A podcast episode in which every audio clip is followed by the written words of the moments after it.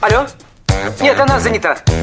Какой министр? А мы свободны для всех и даже для министра. Это отдел жизни привидений. Вы знаете, ко мне влетело очаровательное привидение.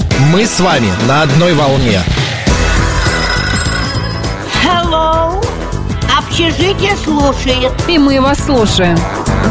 Галочка, ты сейчас умрешь. Нет, лучше жить, общаться и слушать. Разные темы, разные мнения. В программе «Мы вас услышали». Программа предназначена для лиц старше 16 лет.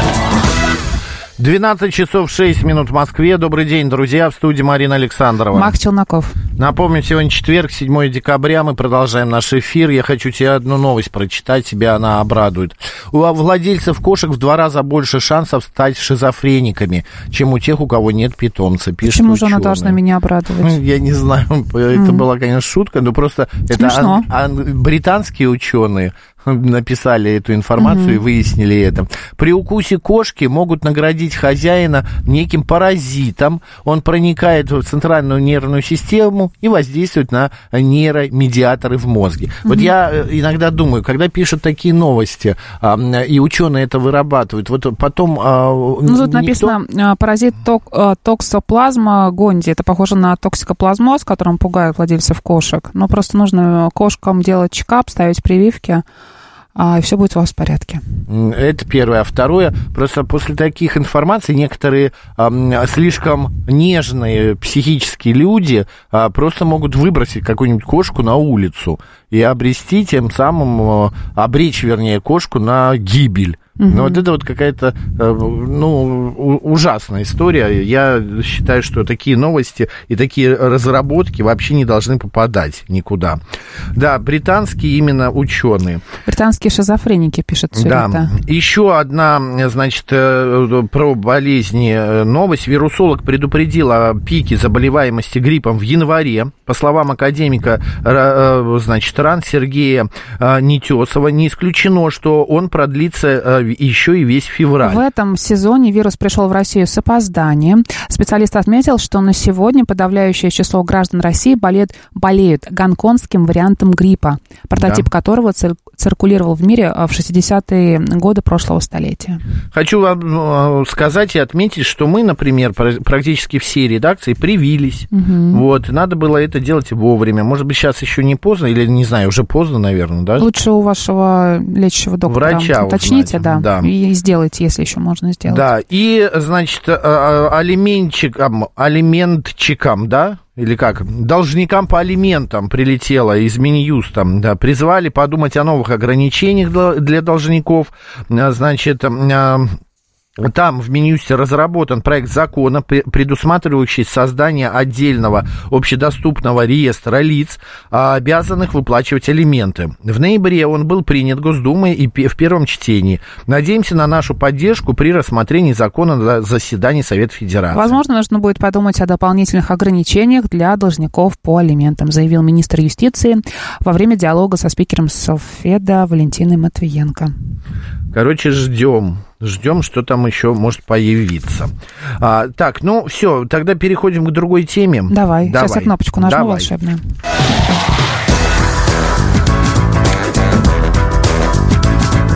Мы вас услышали. 12:09 в Москве. Мы продолжаем, меняем тему. Друзья, как вы одеваетесь вот в морозы? Мерзнете или не мерзнете? В чем секрет вашего долгого нахождения на улице? Термобелье, шуба, шапка, горячая кровь, что-то еще, я не знаю. Вам всегда жарко, как Максиму, например. Да, или вы, когда идете по улице, вам прохладно, а только вы заходите в какое-то помещение, вам сразу становится жарко, вы начинаете раздеваться, снимать куртку, расстегивать там, я не знаю, шапку снимать, шарф снимать. Каким образом вот это вот все. Как вы живете свои зимой? Секреты. СМС-портал +7 925 88 88 94 8. Телеграм говорит МСК-бот. Наш телеграм-канал радио говорит МСК в одно слово латиница. И ютуб-канал говорит Москва, Макс, Марина.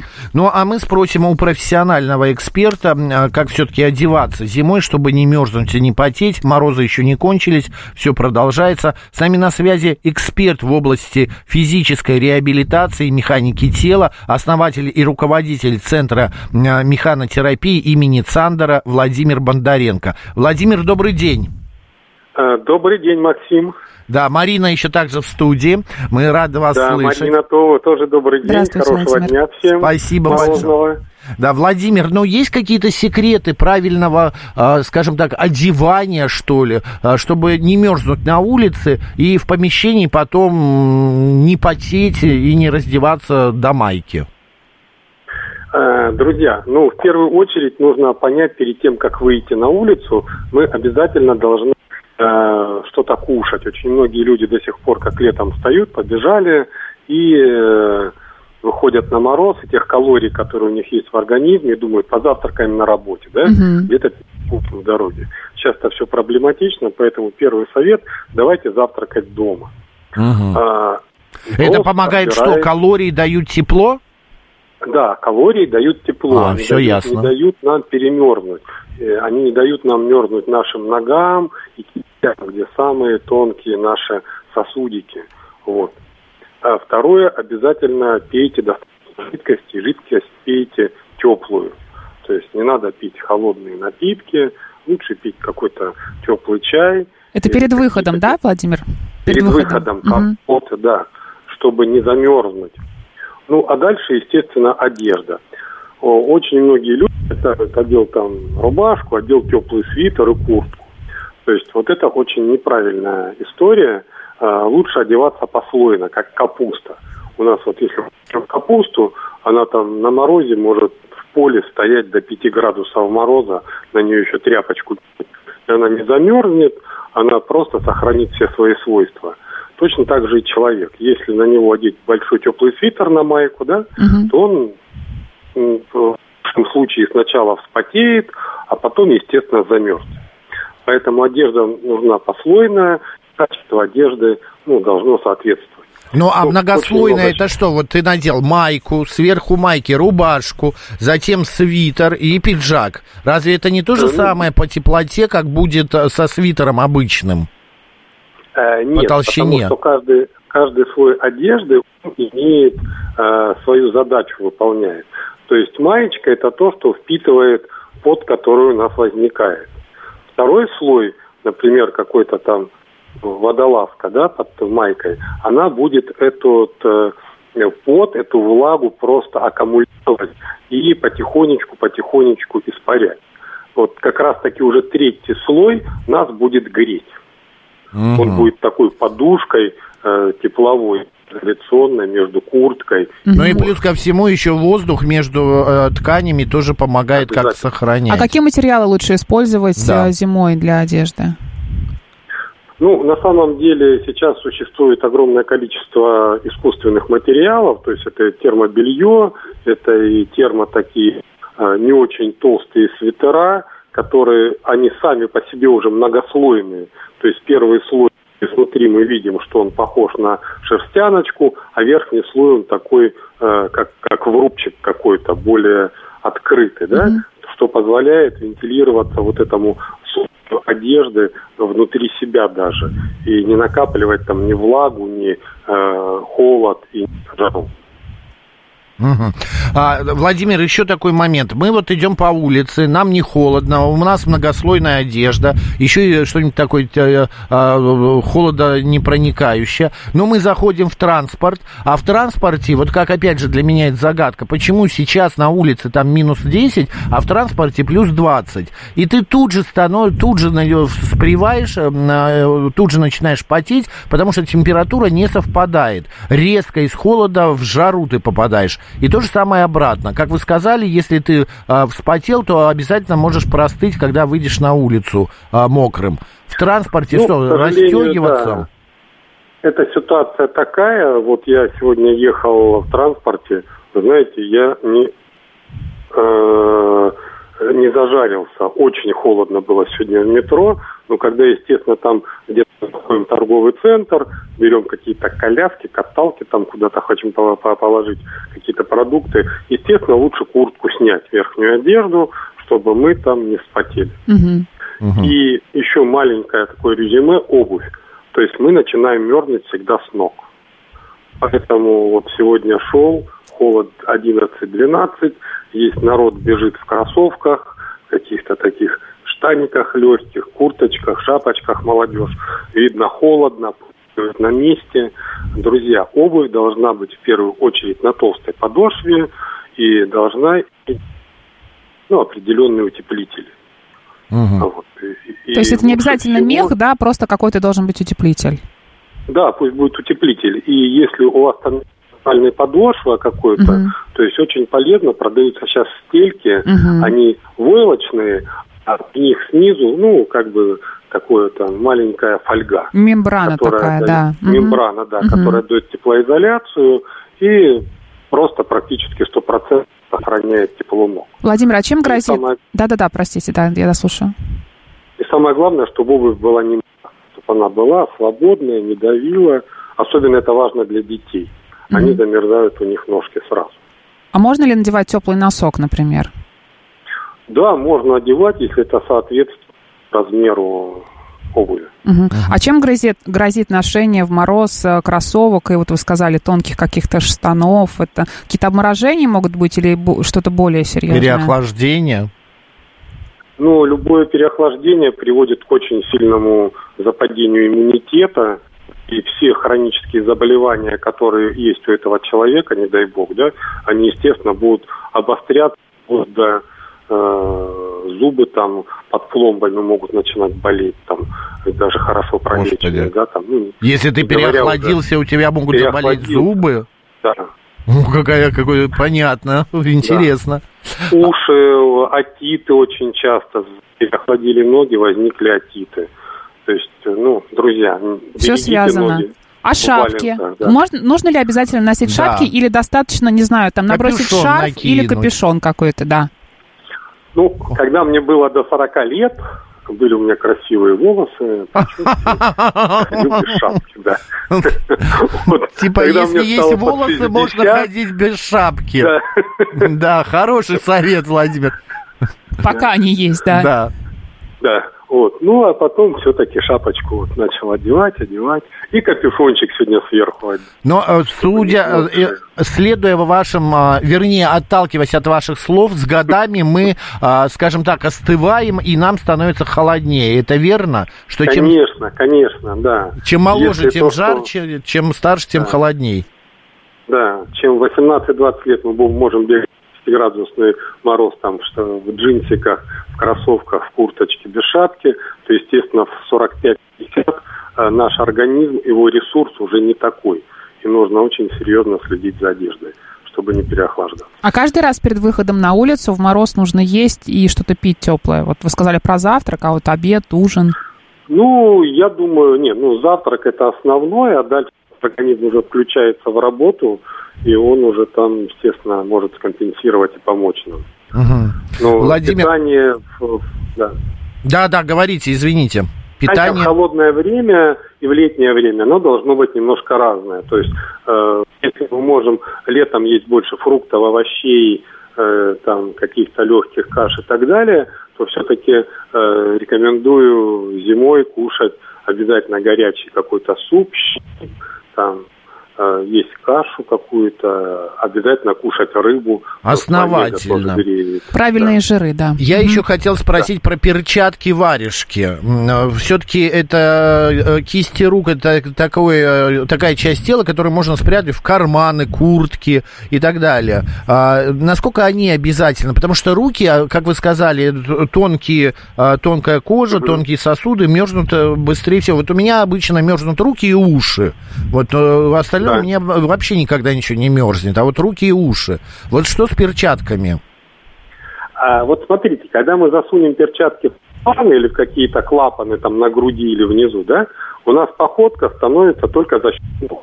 Когда мы одеваем перчатки, там сзади рюкзачок, мы позволяем рукам работать вперед-назад. То у нас есть полноценная походка.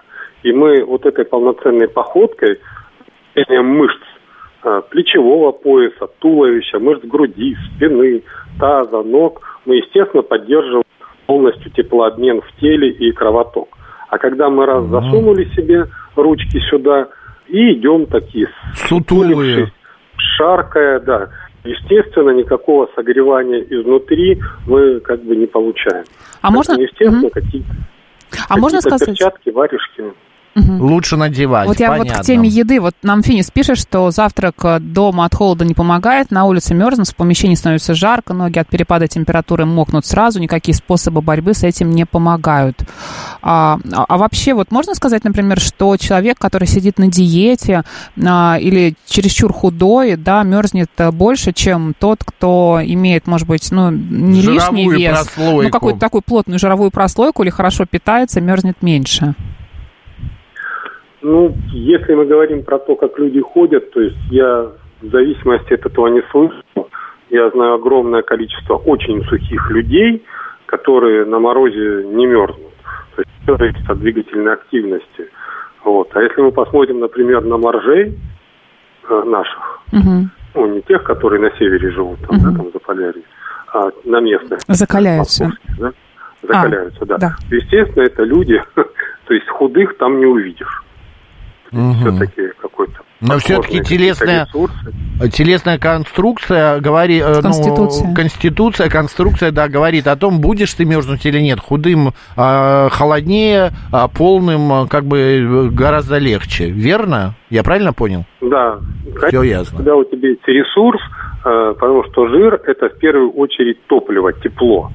И когда организм у нас переохлаждается, замерзает, у кого-то есть этого ресурса больше, у кого-то меньше. И в первую очередь, когда мы тогда используем жировую клетчатку в виде согревания. Ну и как термоизоляция, она тоже, скажем, один из слоев одежды. Природу не обманешь. Мы все немножко обманули Тимофея и проходим стадию зажировки. Зажировки, да. Владимир, еще такой момент. Многие приходят на работу и переобуваются, например, да, снимают зимние ботинки в какие-нибудь там кеды, кроссовки, или снимают то же самое термобелье, там какие-то подштанники и так далее. Насколько это вообще важно? Ну вот я, например, мне комфортно, вот у меня зимние кроссовки, они без меха, но мне комфортно в них и на улице, и в помещении. Я не переобуваюсь. Ну, вообще, если мы говорим о гигиене вот такой, можно в течение дня поменять 3 пары обуви. То есть одна пара обуви, в которой мы ходим на улице, на работу, вторая, в которой мы ходим на работе, и третья пара обуви, в которой мы ходим на прогулку.